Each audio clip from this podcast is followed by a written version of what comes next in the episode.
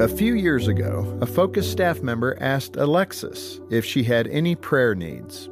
And at that time, my heart was so tender, and I really was feeling like I wanted to give up on this marriage. So I just told him quite straightly, like, I need help. We need help. Our marriage is very difficult, and would you pray for our marriage? And he did. She also found help on the radio. Focus on the Family saved my life. It just was the lifeline that I needed every single day to keep going and keep hoping. I'm Jim Daly. Help us save more families every month by calling 800 A Family or donate at focusonthefamily.com/family.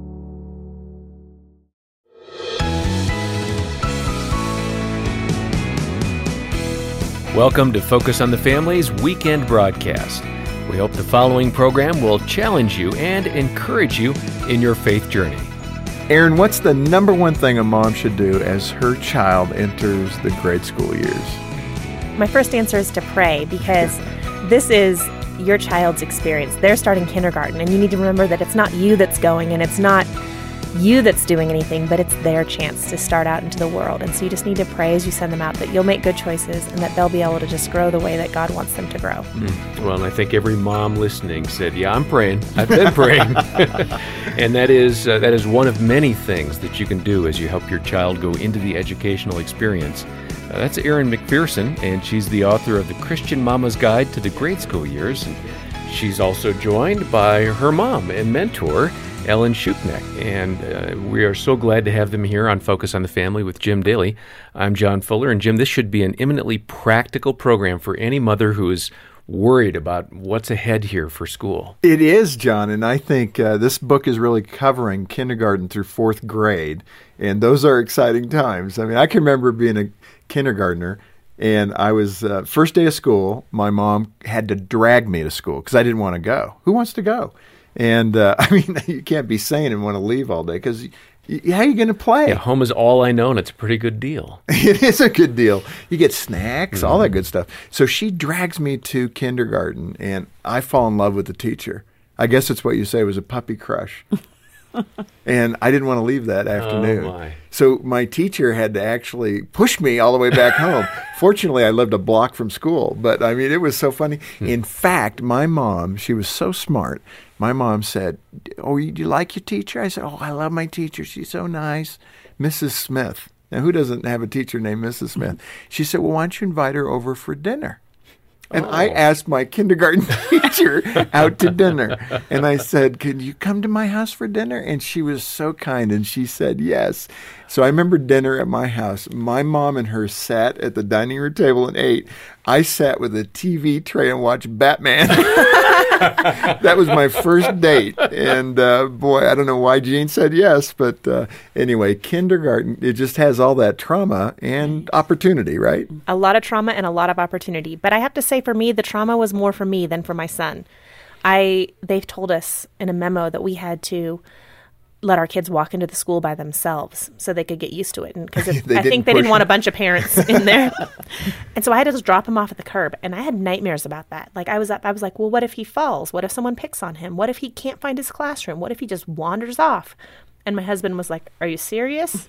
He has to walk 10 steps. well, Erin, it's natural for young moms to think in those ways, and dads too. I think we have become far more protective because we perceive at least, and I think it's true. There's so much more danger lurking that we uh, batten down the hatches. We're, you know, making sure they're never alone. And is that healthy or unhealthy?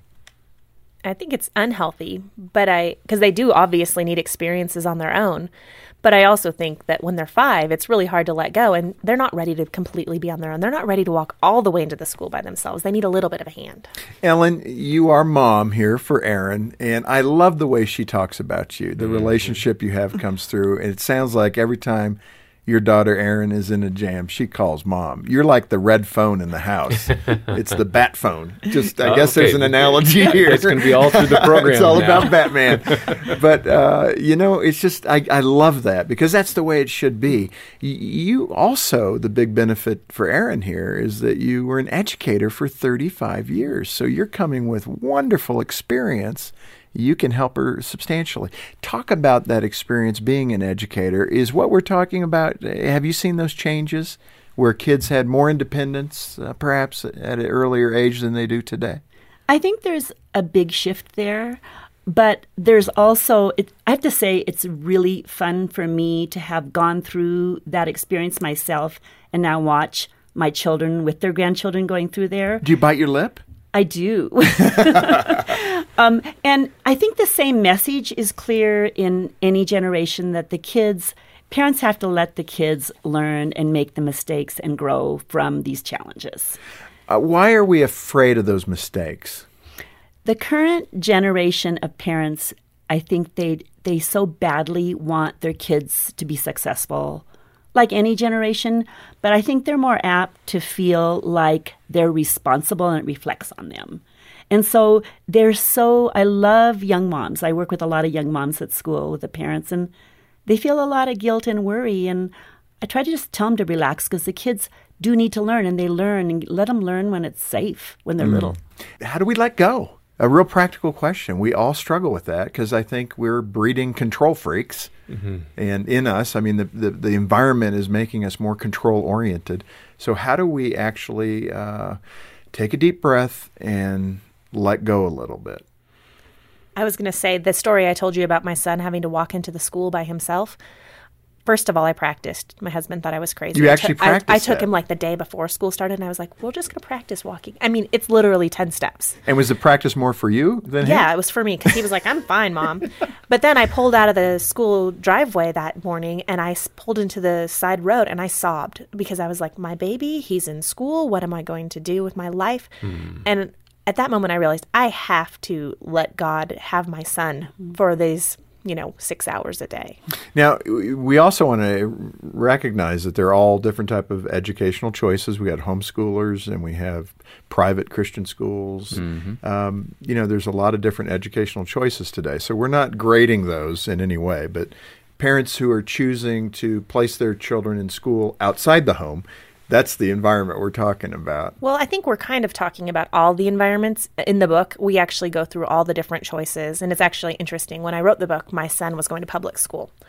And last summer, I woke up one morning in July after all of the private school deadlines were long over, and I thought, I cannot send him back there. And it wasn't because I had a problem with it. It wasn't, I loved the school. He did a great job there. But I just felt God really telling me that there was something else. And I pursued it and I prayed about it and I didn't tell my husband because he really liked the public school too. And a couple weeks later, he told me we're we can't send him back there. We're going to have to send him somewhere else. So both of us kind of came to this conclusion on our own. Mm. So I actually moved my son into a private university model school where he goes two days a week to school and two days a week school at home and started my daughter there. So I've done both. So I do the homeschool, we do the public school, we've done the private school. So Um, Ellen, you came up with a list of 15 factors uh, that identify success in children. And uh, if you could, why don't you identify two or three out of the 15? And we'll post those on the website as well. But uh, identify a couple of those that actually indicate a child is moving in a healthy direction. One of them is the initiative, and we were talking about a little bit earlier about Having initiative. Having initiative. Parents today, I feel like young moms like to think that if they worry, they care more, and I always tell them. Worry doesn't mean you care more. You need to let your child go and let them grow and have the initiative to try things out, to approach their teachers, to walk into the school alone. All those things that we're trying to do to help them grow in their own initiative, really. So I think initiative is a huge one. Uh, Let's explore that for a minute because that's very interesting to me. Uh, one of the things I've written a book about fathering, and so often both moms and dads today we tend to want to uh, make it easier. So the the analogy that I used was kids climbing trees at the park. It's so fascinating. If you watch parents today, a lot of moms and dads will actually put their child up on the limb rather than letting them climb it. Hmm. Which I find very interesting. And it's almost we're saying you don't have to work hard. You, we don't want you to fail. We don't want you to fall. And nobody wants their child to fall out of the tree. But rather than struggle, and maybe the first few times they can't get up on the limb like their friends, and they're down at the bottom, maybe crying, let them go. Let them go because you know what? That pressure will create the desire to get up there, and they'll find a way. But so often we want to bail our children out, don't we? And if you ask a mom or a dad what they are most proud of, often it involves a challenge that they overcame. And yet our tendency is maybe want to take away the challenges from our kids, the very lessons that grow. So letting them figure out how to face a challenge on their own grows confidence like nothing else. It does, and especially in school. I, uh, you know, this is a seventh grade analogy, not a young grade school analogy, but uh, one of my boys was doing a science project and he was struggling. The first few assignments, he didn't do well with the grade. Yet he was telling Jean and me, "Don't worry, I've got it. I've got it." At one at one point at the table, he had to say, "I feel like you guys are really judging me." Mm-hmm. So I said to Jean, "Let's just back off. Let's just back off," and we did. And thankfully, I mean, it ends with a happy story. I'm not sure how I would have responded in the other way, but he ended up placing very high mm-hmm. in in the final competition, mm-hmm. and I could tell he was beaming about it because he had told us, in essence, "I got it. Back off." Don't judge me in the early stages here. I'll do it. Mm-hmm. And he did. And his confidence was so much healthier Yes. and in a good way. Yes. That's what you're saying, isn't It's it? It's exactly. And another one would be just being teachable. In a child who prefers maybe to think they know it all because they don't want to admit that there's something they don't know. And little kids will do this because for some reason, this idea that you have to know everything and to put on this idea that there's nothing to learn starts very early in kids and mm-hmm. letting them be okay about not knowing something and learning it. And it's a hard lesson to teach for the child. I think Joey, when he was little, liked to be the coach, even if he didn't know the skills, mm-hmm. because he wanted to kind of feel like he knew it all. Hmm. Knowing it's okay that as adults, we all have to learn too. Uh, so initiative is one. Resilience is another one that you have on that list. I, I identify with resilience. I think it's critical. It kind of fits with initiative. But resilience is being able to take the blows and still keep moving. Why is that important for a child?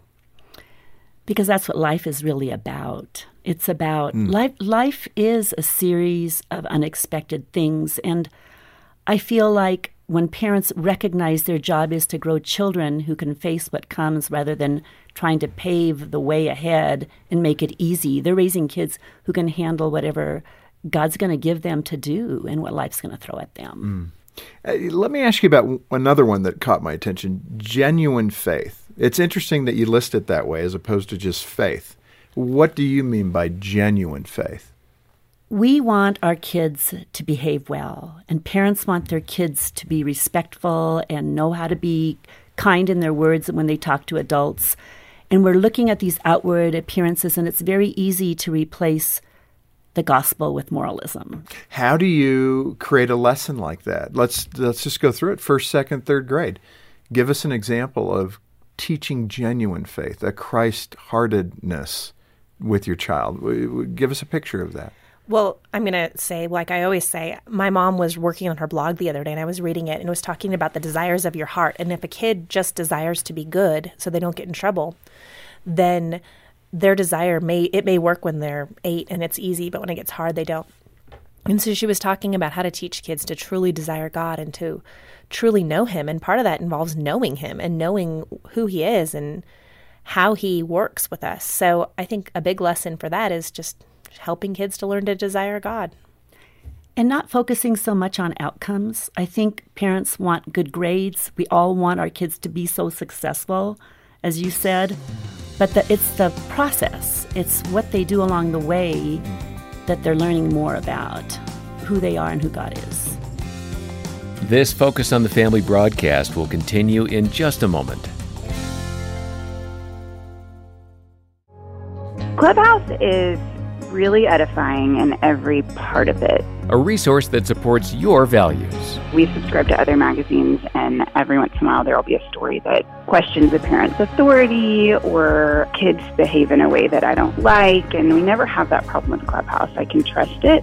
Learn more about Focus on the Family Clubhouse and Focus on the Family Clubhouse Junior magazines at focusonthefamily.com slash clubradio.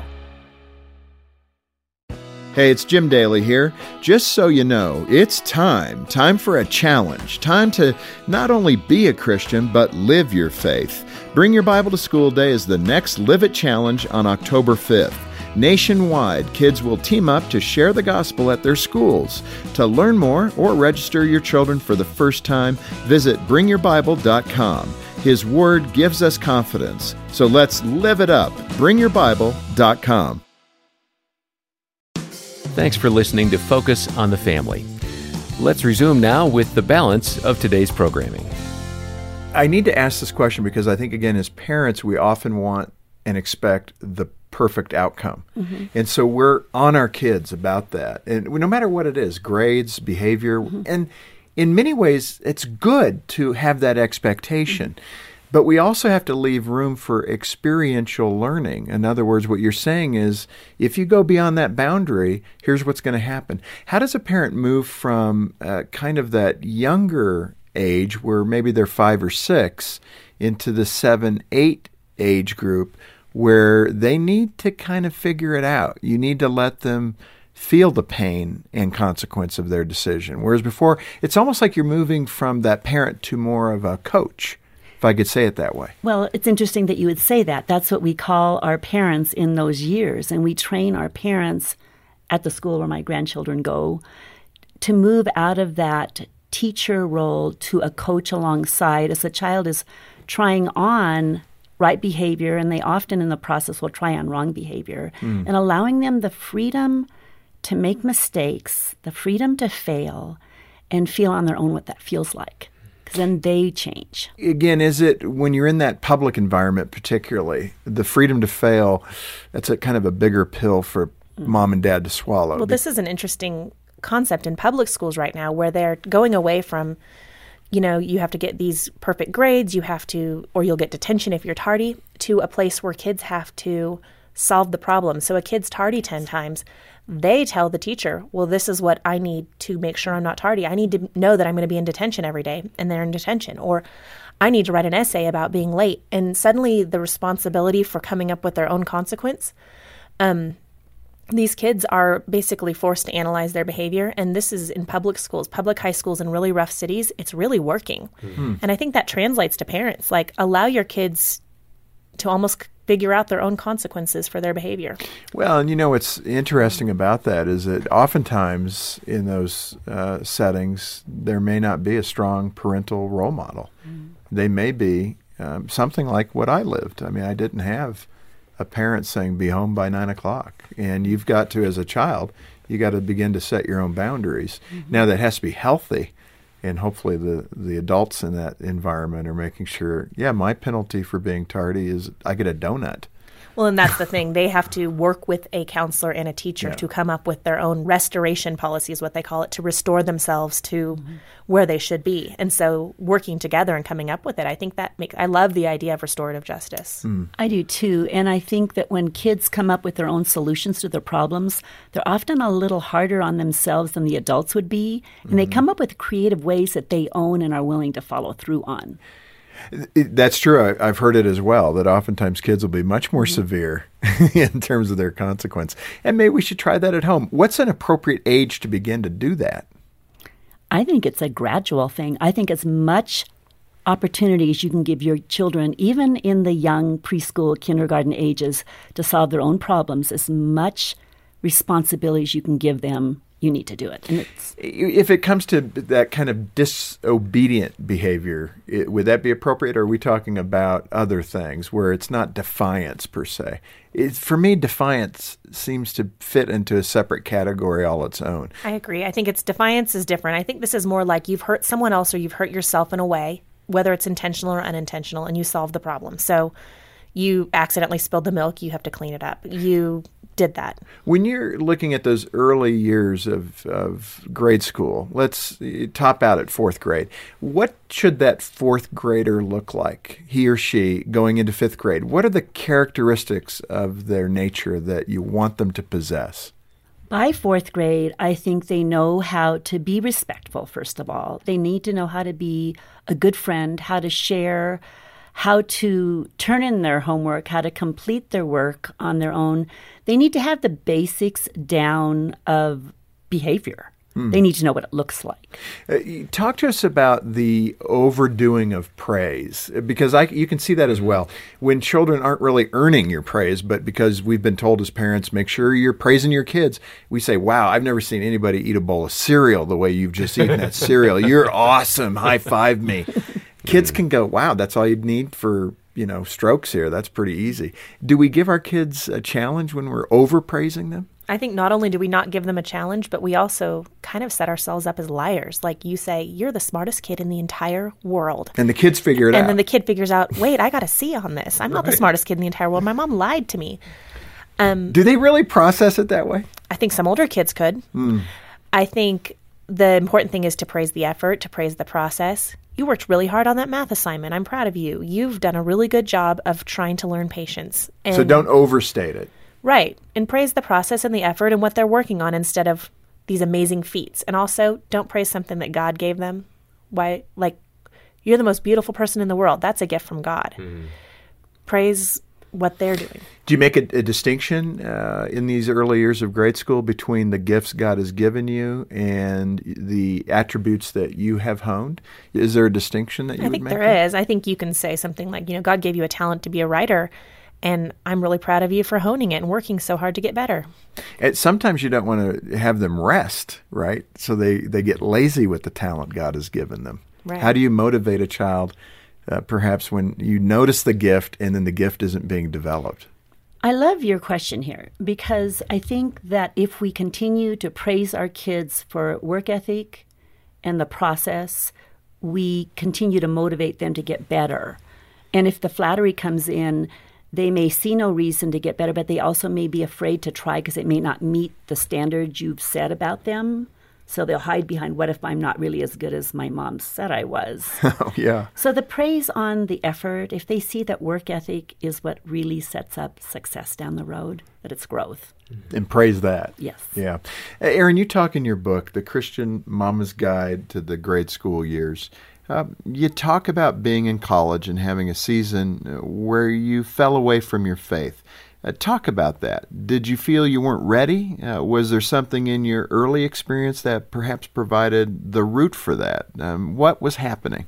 I think I got to college and I realized I had a lot of freedom and I realized that I had known what was right and wrong, but I hadn't necessarily, like I said earlier, desired what was right and wrong. And I wasn't truly seeking God in my life. So I figured, hey, it's way more fun to just do what I want, to sleep in on Sunday and hang out with my friends. And it just wasn't important enough to me to stick to God, even though I still knew He was real. I- That's a very typical story that we'll get here at Focus on the Family. Parents of 18, 19, 20 year olds, especially those that go off to college. Not everyone goes off to college, but they do have a moment where their their faith is in a crisis because mom and dad who have set those boundaries and have monitored, uh, perhaps overly monitored, their children aren't ready to launch. And so they get into that environment where there may be parties and other things, and they really have not developed the skill set to say no. How do you do a better job? How do we as parents do a better job launching our children to be able to get into an environment where we're not around them and they make the right decisions? Yeah, it's that genuine faith where they do the right thing even when they don't have to or they're not being forced to. I'm going to let you answer that.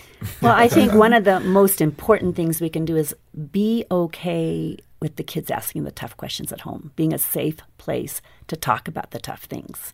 And that's hard for Christian families because we don't want to hear doubt, we don't want to hear these questionings. And yet, in those middle school, adolescent years where they are questioning inside and they don't want to bring it out, if we could help our kids to be safe Hmm. in talking about it. Let me ask you this because temperament can play into this. I, I'm just parental temperament.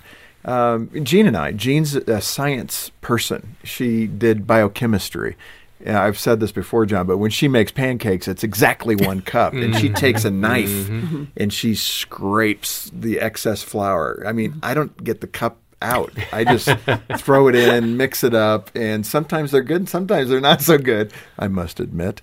But uh, the point of that is that those styles in parenting can play into this because especially in in our Christian experience uh, we hold ourselves to a high standard we want our children to live to a high standard and sometimes we become intolerant of failure and I think all along God is saying uh, like in the prodigal story love that child.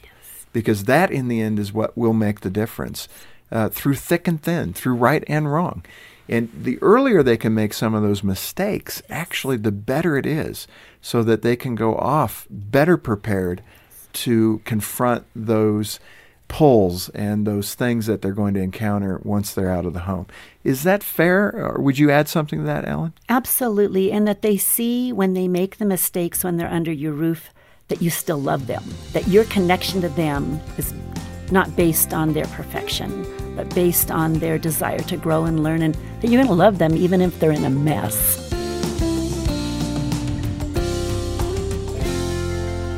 That's Ellen Schuknecht, and uh, she and her daughter Erin MacPherson joined us today on Focus on the Family, and what great practical advice they offered to ensure that those years of early grade school are some of the best parenting years as you mold and shape the character of your child. You know, John, navigating those early years in school can be tough, and it's such a privilege to be able to share this kind of advice and information, especially as everyone is heading back to school. We also have a fantastic podcast called Thriving Student What Your Child Needs for School Success, and it's available wherever you listen to podcasts and on our website. You'll hear from great parenting experts like Dr. Kevin Leman, Dr. Kathy Koch, and many others who will help you and your child gear up for heading back to school. Uh, you know, we receive letters from parents all the time that needed a boost or didn't know how to handle a particular situation with their children. And because of your financial support, we've been able to be there for them and give them the answers that they're seeking. Mm-hmm. And one mom wrote to us saying, Your broadcast has led me to study more deeply and respond more effectively in my relationships. I love the way you always direct us through the Word of God and hit real life situations. Well, the only way we can continue to offer that kind of help is because of you, our listeners. Your gifts and donations reach hundreds of thousands of families every year, and we are committed to fulfilling the work God has called us to do, and we want you to join in that. In fact, when you donate a gift of any amount today, we'll send you a copy of Erin's book, The Christian Mama's Guide to the Grade School Years, as our way of saying thank you for standing for the family. Donate today to the Ministry of Focus on the Family and request your copy of the Christian Mama's Guide to the Grade School Years. Our number is 800, the letter A in the word family, 800 232 6459. Or you can uh, contribute to the work of Focus and request that book at focusonthefamily.com slash broadcast. On behalf of Jim Daly and the entire team, thanks for joining us today for Focus on the Family. I'm John Fuller, inviting you back next time as we help you and your family thrive in Christ.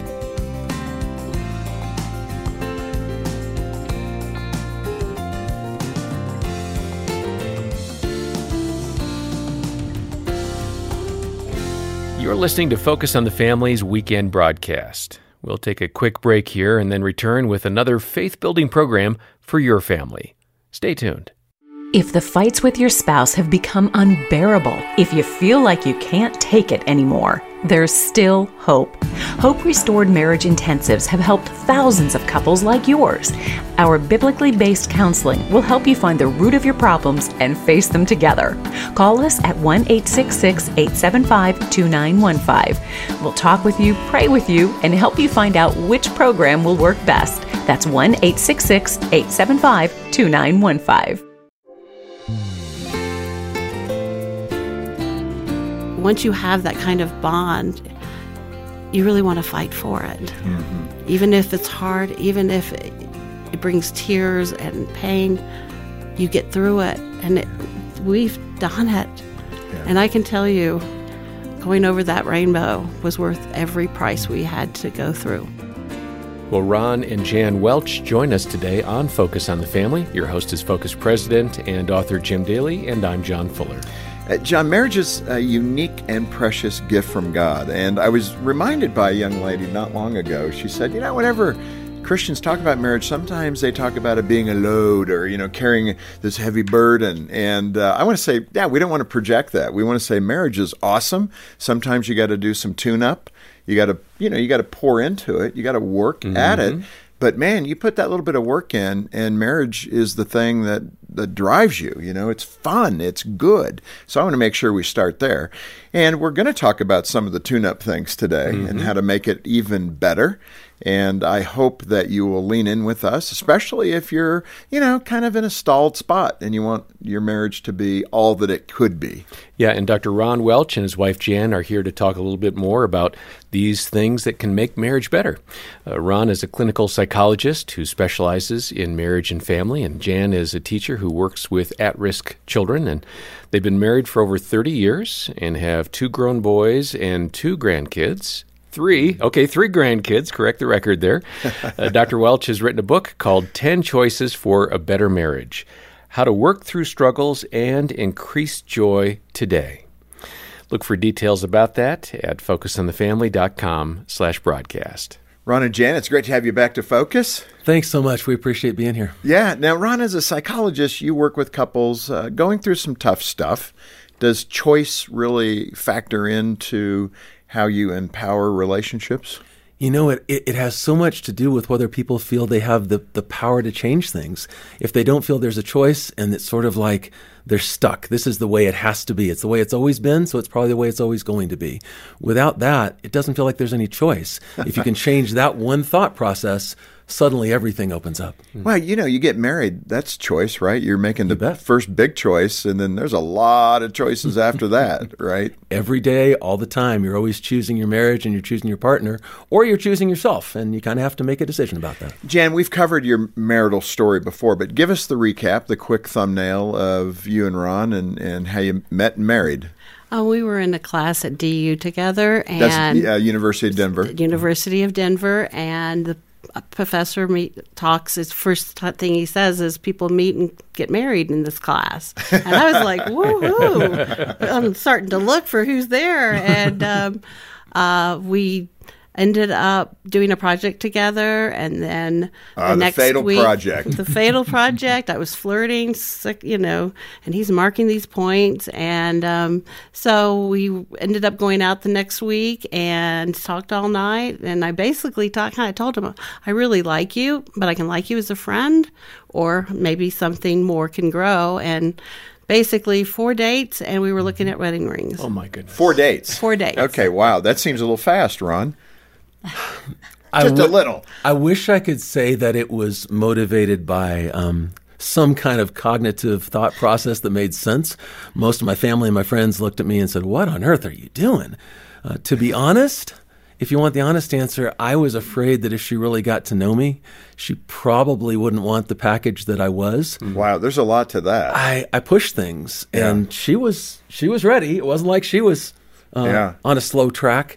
But uh, we had to get to know each other after we got married, and that's yeah. not what my sons. Uh, uh, not the advice I give my sons at this point. Well, in fact, you use the term "fall in love." That that yeah. sounds like you like tripped into it. But uh, talk about your th- use of the word "fall in love." What's that definition? You know, for me, it's more like jumping into love. I think that's where the choice piece comes in. It's it's really a matter of saying, "I want to be with you. I want to change my life the way God wants me to change and become the man that you deserve."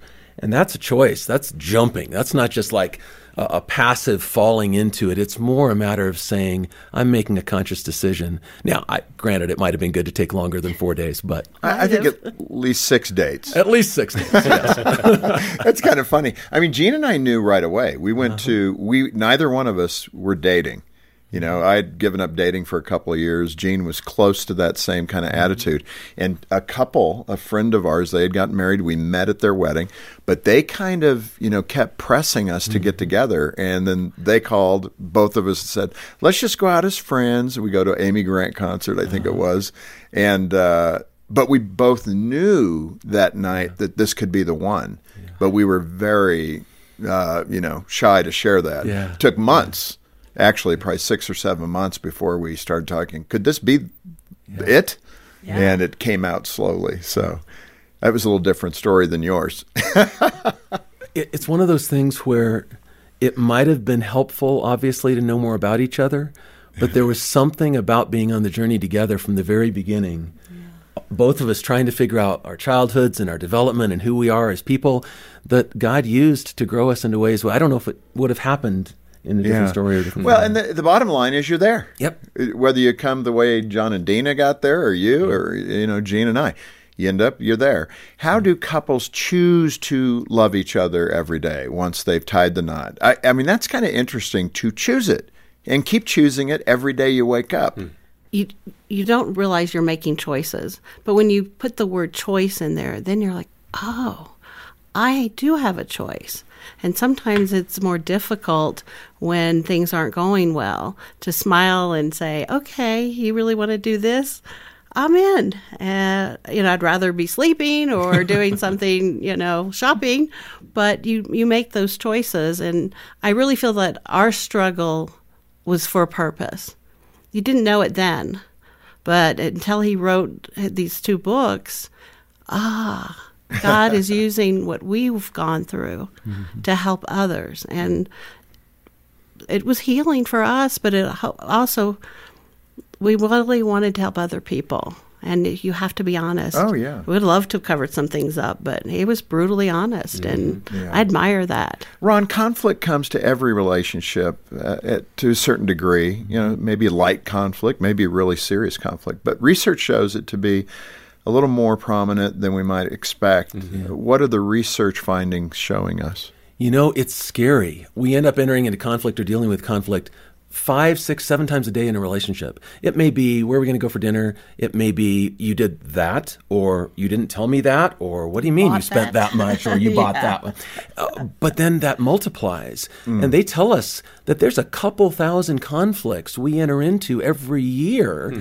Just trying to negotiate.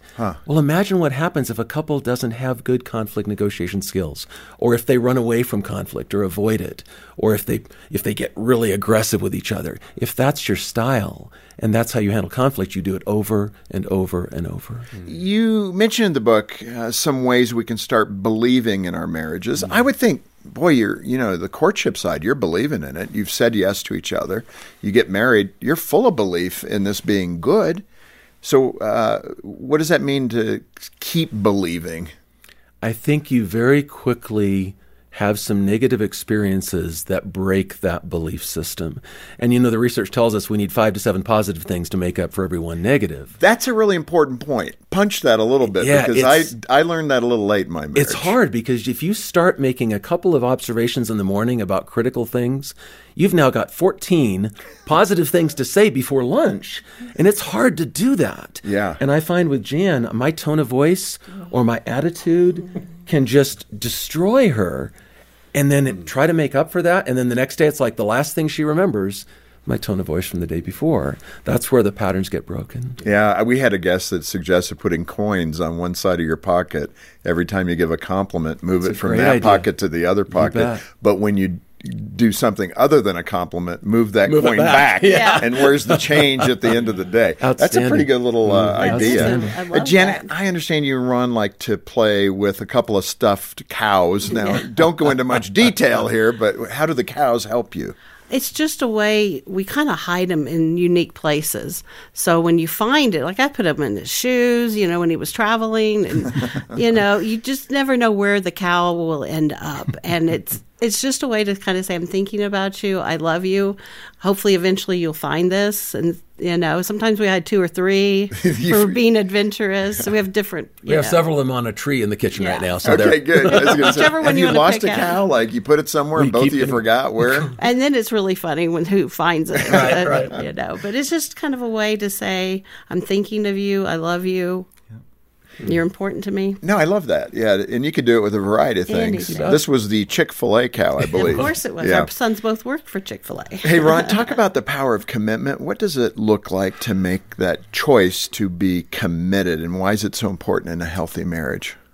That's a tough one. It's going to be a little hard to talk about it now, too. Um, recently, the last year, Jan's had some significant hospitalizations. Um, um, been in situations where the doctors walked out of an ICU unit and told me that not a good likelihood she would be there the next morning.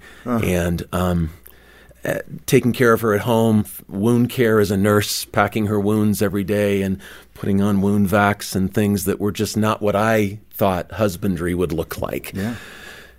And then every day you're thinking, I can't thank God enough for the fact that she's here and we get another day to be Wow. together. There's perspective. And so commitment is is saying um, I'm in this no matter what, for better or for worse, right? And that means 12 o'clock at night at the hospital, crying my eyes out, trying to figure out whether she's going to be there the next morning. that's that's what commitment looks like for me, anyway. Wow. I mean, that's powerful. I'm thinking of just how the culture right now is so anti marriage. You know, not everybody, but just generally. So many young people hear, oh, it's a burden, don't do it. You know, you got to give up yourself for that, for another person.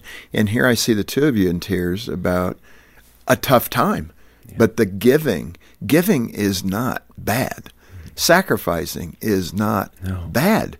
And in a me focused culture, we really are far healthier if we could get back to, you know, this is what love and commitment looks like. When did sacrifice become a dirty word? I don't get that. Yeah. Why is it bad to give? Why is it bad to, to be selfless rather than selfish? I, I don't know where that came from, but I'm sure not happy about the direction the culture's going, and I, I don't think that makes a healthy marriage in any way. Yeah. Moving um, from that kind of commitment to forgiveness, um, and that is so essential. Talk about Charlene and Rico. I think you mentioned a story of the, about them in the book. Sure. I mean, there are situations where um, couples end up hoping and thinking that they'll be able to get past something, but they get stuck because they don't know how to move forward. And I talk with couples a lot about this idea of forgiveness not just being, oh, my bad. You know, we got it down to two words now. My bad. In some cases, you just pat your chest and we're all good. It's like, no, if you're saying I'm sorry, one of the things we talk about in that story is saying that means I'm going to work in all my power to become a better person, to not let that happen ever again. And moving forward, we're going to be able to forgive each other and have a different relationship because of that. This Focus on the Family broadcast will continue in just a moment. Hey, Jim Daly here. If you like the Focus on the Family broadcast and haven't grown tired of this voice just yet, you'll love my Refocus podcast. On Refocus, I take a deeper dive with a respected thinker on different aspects of culture. I ask those hard questions that maybe they don't get that often, and I don't shy away from challenging topics to help you share God's grace, truth, and love with others. So listen to Refocus with Jim Daly on your favorite streaming app today. Thanks for listening to Focus on the Family. Let's resume now with the balance of today's programming. Ron, the, that area of forgiveness, you say there are four elements. Uh, help us better understand what are those four elements. You know, I think it starts with the idea of being able to actually uh, think about the word repentance. And I'm going to focus on that more than any other because that word also has somehow gotten a bad rap in our, our world today. Right. It's okay to say that you are accountable and responsible for your actions. And then, in order to be forgiven, you need to repent and you need to actually say, wow. I need to do some work to figure out how this happened rather than, ah, my bad, I'm sorry. Well, you know, you think about that. Uh, that happens mostly in the covenant of marriage. Yeah. I mean, really, there's a societal application of that. Yeah. You know, repentance, and Yeah. that's what criminals. The penance Right. is where we get Right. penitentiary. Sure. But it, it's an amazing thing that the core of it, I think, is in the relationship of marriage. Yeah. To say you're sorry, to be repentant. and there's it's hard sometimes because I could say I'm sorry early in our marriage, but because of many of my behaviors and activities and, and how I was acting, she'd hear those words and I, don't think you believed them. No. I think when you are forgiving someone, you're basically saying, I'm not going to do that again. I'm going to try my very best not to treat you or do things that that uh, with what the mistake or whatever that I've done wrong, and that makes a difference because you know as you know our story. A lot of times, as he would say that, it'd be like, okay, you know, I was probably going to do it tomorrow or next week You or something. it. it was hard to believe when it was kind of consistently not that didn't happen. And once he started ch- making those changes, then I was kind of like, eh, really? Okay. Uh, well, uh. But you always have to praise the person for their efforts, not for their failures. And that really that's- made a that's good. difference. Yeah, really made a difference. And he worked hard. I could see it every day. And you have to believe when someone's really changing who they are for you. Mm-hmm. And that's what he does every day. You know, what can I do to help you? And he really means it. Wow, that's good. What, eh, give the four though. So you have to apologize first. You have to repent for what you did. You have to account for yourself and take responsibility for that. And then you have to expect success from your partner. Now that those are good right there. That's worth the price of admission. um, you touched on this a bit, but if you're not doing those things, trust is broken, and that's the next element in this unfolding.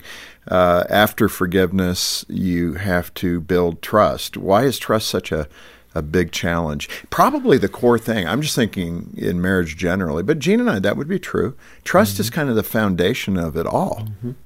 I definitely agree with that. And when you when it breaks, it's such a heartache. I think, And it doesn't have to feel. be the big thing, like No. infidelity. Trust can be broken every day just in the way you treat me. Exactly. I trusted you to love me, and I don't feel loved. That's a broken trust. And for me, it was I wanted someone to love me unconditionally, even with my flaws. And he kind of disagreed with that. And it was like, oh, okay. So now I have to try and be this person that you want me to be. And it's sometimes really hard to always live up to that. And, um, rebuilding it does take time. There were times when um, he would ask something and I would lie about it because I didn't want him to get upset. And it was easier to lie than to say whatever I'd done, what I, you know, spent too much money or bought something that oh, I probably shouldn't have done. That So you're trying time, to avoid pain, and Exactly. and then that probably, Ron, for you, indicated I can't trust her. Nope.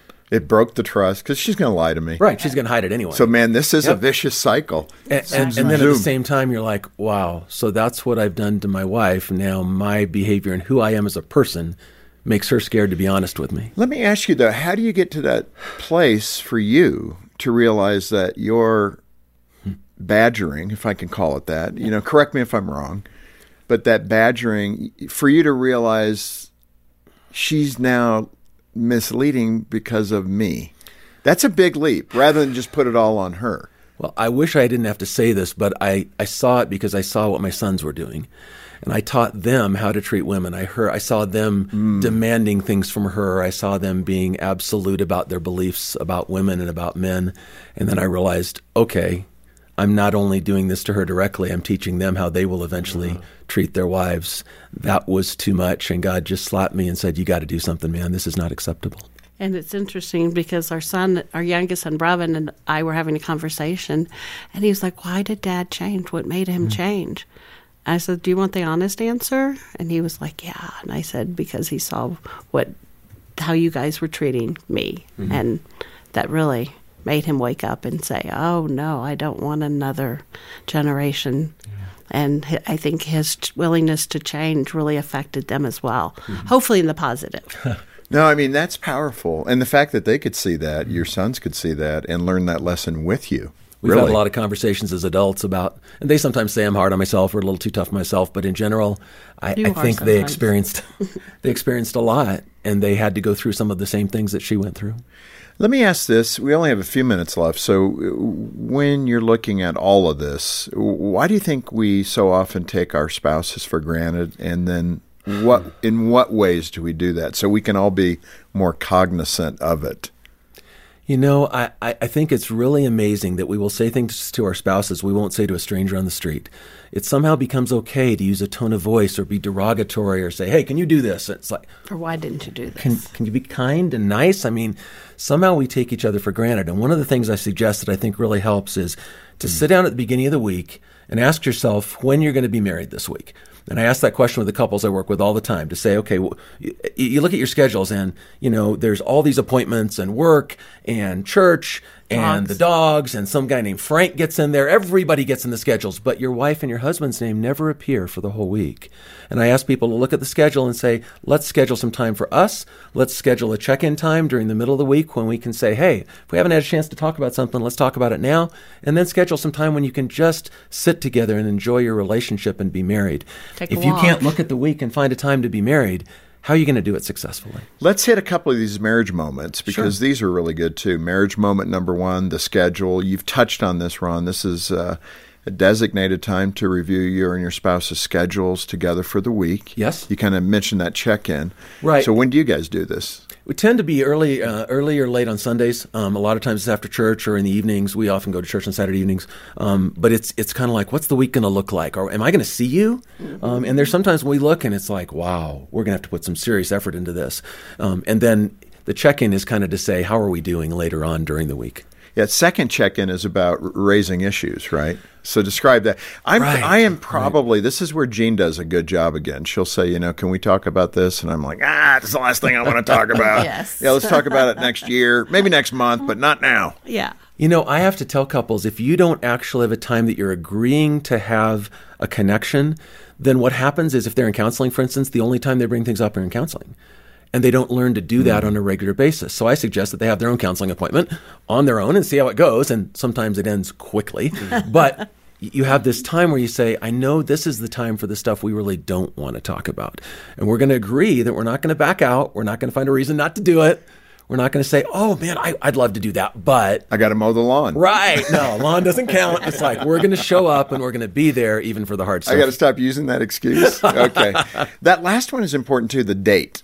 You know, we all talk about a date night, and Jean and I are pretty good about doing that. We go to a favorite restaurant. Mm-hmm. But in that context, I think one of the things we violate is we'll bring up all the stuff we haven't dealt with with other, you know, where the boys at, what the boys doing. And it doesn't feel like a date. Right. And it can't be like a movie where you sit and watch a screen for two hours. That does no good. It can't be something where you're just going to be disconnected. It has to be where we're going to remember why we're married. We're mm. going to remember the feelings we had when we first decided to get engaged. And we're going to just enjoy and share in our in our company and be so happy that we're together. You know, those are the times. It's, it's harder, I think, sometimes if you have children and you have to pay a babysitter. Yeah. And, you know, sometimes you can do um, neighbors and, you know, Yeah. you share, they watch it, then the other. Um, but it's just the intention of reconnecting because as you continue in your marriage, all those memories you share with that person. We can look at each other sometimes and like, uh huh, uh huh. And don't Great ever just pancake say, incident of 2019. Yeah. Ex- exactly. You know, the flood, the fire, you know, all those fun things that we have experienced, just us. yeah. Yeah. And the moments our children that are so special. And once you have that kind of bond, you really want to fight for it. Even if it's hard, even if it brings tears and pain, you get through it. And it, we've done it. Yeah. And I can tell you, going over that rainbow was worth every price mm. we had to go through. Yeah. It made us stronger, it made us deeper. And, you know, writing these books really bring a lot of those out, those memories out. Yeah, I'm sure. And we're right at the end here. And I, I think the best place to end would be for the couple that's listening. Maybe either one of them, the wife's listening right now, going, okay, we've blown so many things that I've heard right now. All these things that you're talking about, uh, I've done them, or both my husband and I have done them.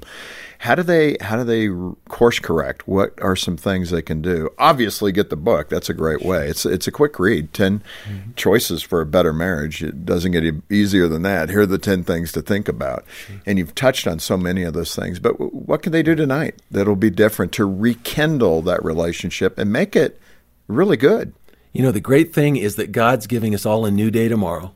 And we get to wake up and say, How do we want to live this day? How do I want to love my spouse? How do I want to become the man or woman God wants me to be? What can I say to my spouse to say, You know what? I need to apologize. I need to repent. I need to start over.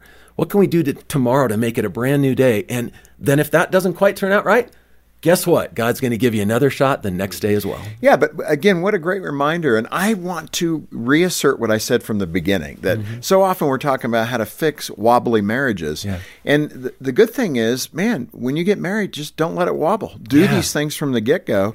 And uh, all the research and the studies show that the happiest people in this country and around the world are married people with a faith in Christ. Yep. I mean, that's what Yep. we're, we're ahead of the game. Yep. So now we just have to apply these principles and love each other and respect each other and do the things that you've captured in this book. And certainly the things that are captured in the book, and uh, and if we do those things, we will have a really fulfilling, lifelong commitment to the one we love. And at the end of life, what's more important? I know. This is it. So thank you both, Ron and Jan. for Thank, you so much us. for having us. And let me tell you, if you are saying, yeah, we need the help, get in touch with us. Man, not only do we have this great book, 10 Choices for a Better Marriage, but also counselors and a heap of material mm-hmm. to help you, including a marriage assessment and other things you could do at the Focus website that will really benefit you and get you moving in the right direction. Yeah, donate today as you can, either a monthly gift or a one time uh, donation of any amount. And as our way of saying thank you for joining the support team, we'll send a copy of the book by Ron Welch 10 Choices for a Better Marriage. You can also access all the great materials Jim just mentioned at our website, focusonthefamily.com slash broadcast. Or give us a call. Our number's 800, the letter A, and the word family. 800 232 6459. On behalf of Jim Daly and the entire team, thanks for joining us today for Focus on the Family. I'm John Fuller, inviting you back as we once again help you and your family thrive in Christ.